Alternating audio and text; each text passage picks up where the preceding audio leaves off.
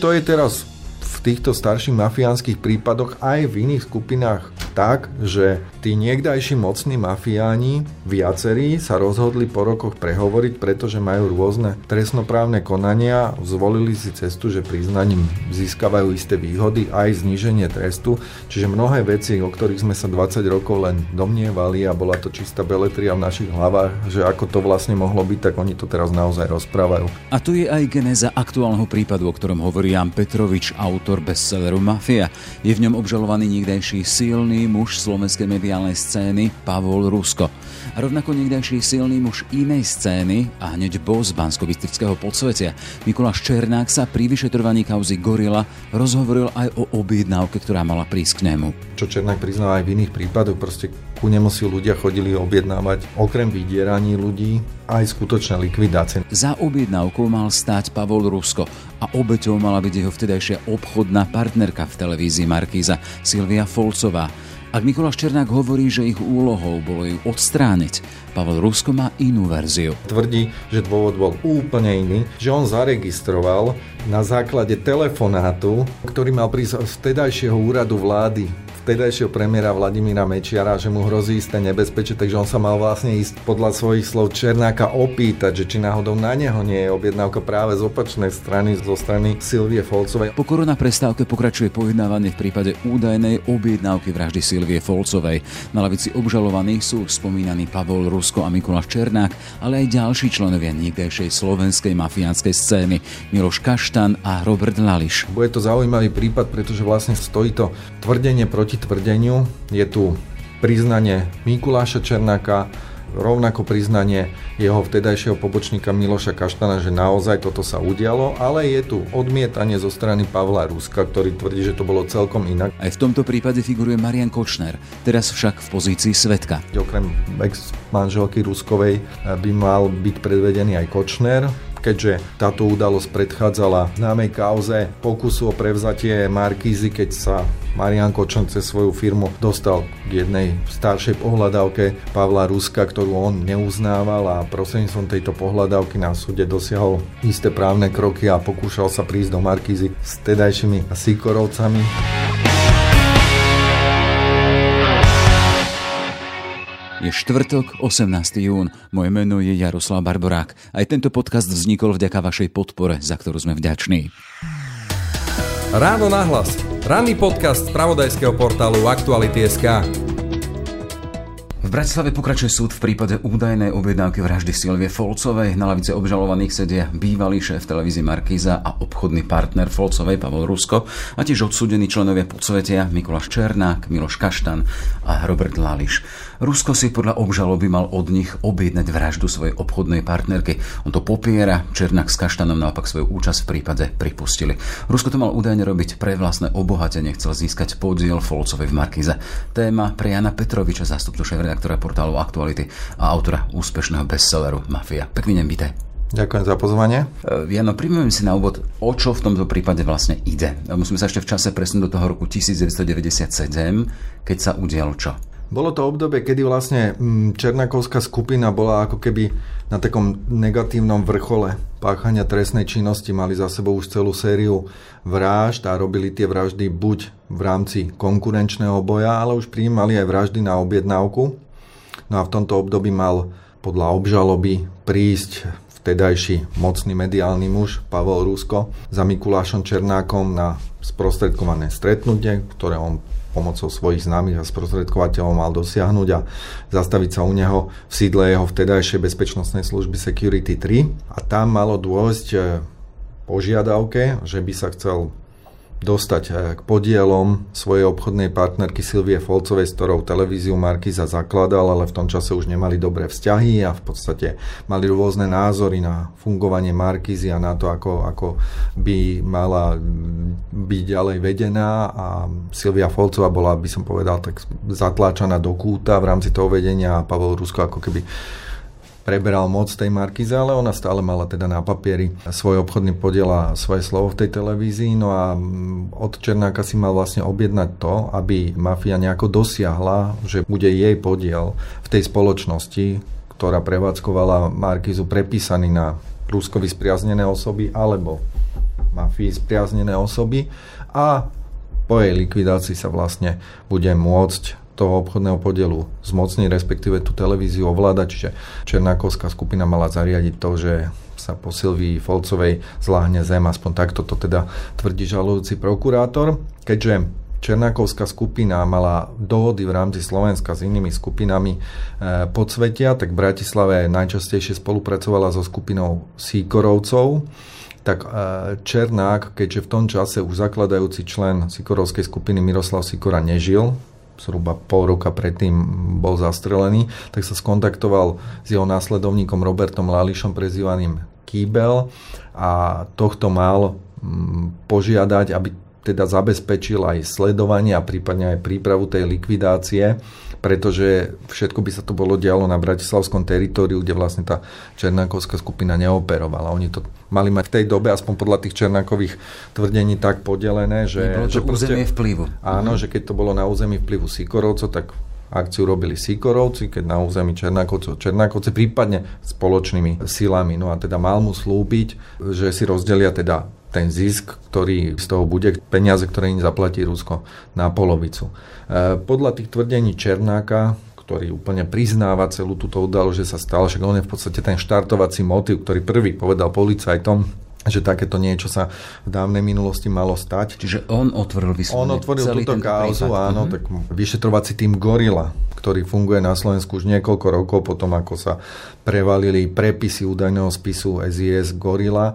V istom momente oslovoval rôznych ľudí, či majú ešte nejaké informácie o týchto opísaných aktivitách eh, v tom spise Gorila, no a rozprávali sa aj s Černákom a vtedy vlastne Černák povedal o tejto udalosti, že Rusko mal zhruba pred 20 rokmi urobiť takúto objednávku. No takže po tom prvotnom stretnutí s Ruskom malo nasledovať druhé stretnutie v Bratislave, kde už mali byť zástupcovia Sikorovcov aj Černákovcov a dokonca tam mal sedieť aj Peter Steinhubel, prezývaný Žaluť, osoba, ktorej boli skupiny podsvetia blízke, podnikateľ, ktorý, ktorý s nimi často spolupracoval. On dokonca si mal vypýtať na zálohu následovanie 500 tisíc korún. Dokonca sú tam tvrdenia, že Miloš Kaštan bývala pravá ruka Mikuláša Černáka, že mal tieto peniaze prevzať od Ruska na parkovisku pred hotelom, hotelom, kde bolo to stretnutie. No a v skutočnosti napokon k ničomu nedošlo, pretože tieto kontakty mali byť na jeseň 97 Černák so svojím vtedajším ďalším pobočníkom Jánom Kánom sa v decembri, potom ako bola razia na Černákovcov, ako boli vydané zatýkače, sám vydal polícii, čiže už od tej doby bol vlastne takmer permanentne vo vezení. No a Sikorovci ako keby od tohto podľa teda toho žalujúceho prokurátora odstúpili a nedokončili tú objednávku. Ono ináč v princípe nakoniec sa nikomu nič nestalo, ale z hľadiska trestnoprávneho nie je veľký rozdiel, či sa niekto pripravuje na vraždu, pokusy o vraždu, alebo tú vraždu naozaj aj spácha. Z hľadiska trestnoprávnej kvalifikácie sú tam v princípe rovnaké trestné sázby. Samozrejme, že súd sa posudzuje individuálne, že aká bola tá závažnosť. No a bude to zaujímavý prípad, pretože vlastne stojí to tvrdenie proti tvrdeniu. Je tu priznanie Mikuláša Černáka, rovnako priznanie jeho vtedajšieho pobočníka Miloša Kaštana, že naozaj toto sa udialo, ale je tu odmietanie zo strany Pavla Ruska, ktorý tvrdí, že to bolo celkom inak. On nepopieral stretnutie s Černákom, za ktorým sa mal vtedy vybrať, ale tvrdí, že dôvod bol úplne iný, že on zaregistroval na základe telefonátu, ktorý mal prísť z vtedajšieho úradu vlády vtedajšieho premiéra Vladimíra Mečiara, že mu hrozí isté nebezpečie, takže on sa mal vlastne ísť podľa svojich slov Černáka opýtať, že či náhodou na neho nie je objednávka práve z opačnej strany, za, zo strany e, Silvie Folcovej. On takto podáva dôvod tej schôdzky a ty tú následnú schôdzku a vôbec to objednávanie e, likvidácie Silvie Folcovej absolútne popiera a tvrdí, že by vlastne z toho ani nič nemal, lebo že licenciu na televíziu pridelovala Rada pre rozhlasové televízne vysielanie a že akúkoľvek zmenu v akcionárskych štruktúrach by vlastne musela schváľovať. To nie je ináč celkom pravda, lebo vtedajší zákon bol taký, že nemohla by rada neakceptovať nejakú zmenu akcionárov a on tvrdí, že vlastne, že by sa toho obchodného podielu nemohol zmocniť, takto, takto stojí jeho obhajoba. No a ďalší mafiánsky boss, Robert Lališ, úplne popiera, že by sa nejakého takéhoto deja zúčastnil, že by k nejakej objednávke mohlo dôjsť a že by sa do niečoho takého zapojili. Jasné. No v akom sme štádiu? Vieme teda, že ten prípad sa pred súdom otvoril už pred rokom.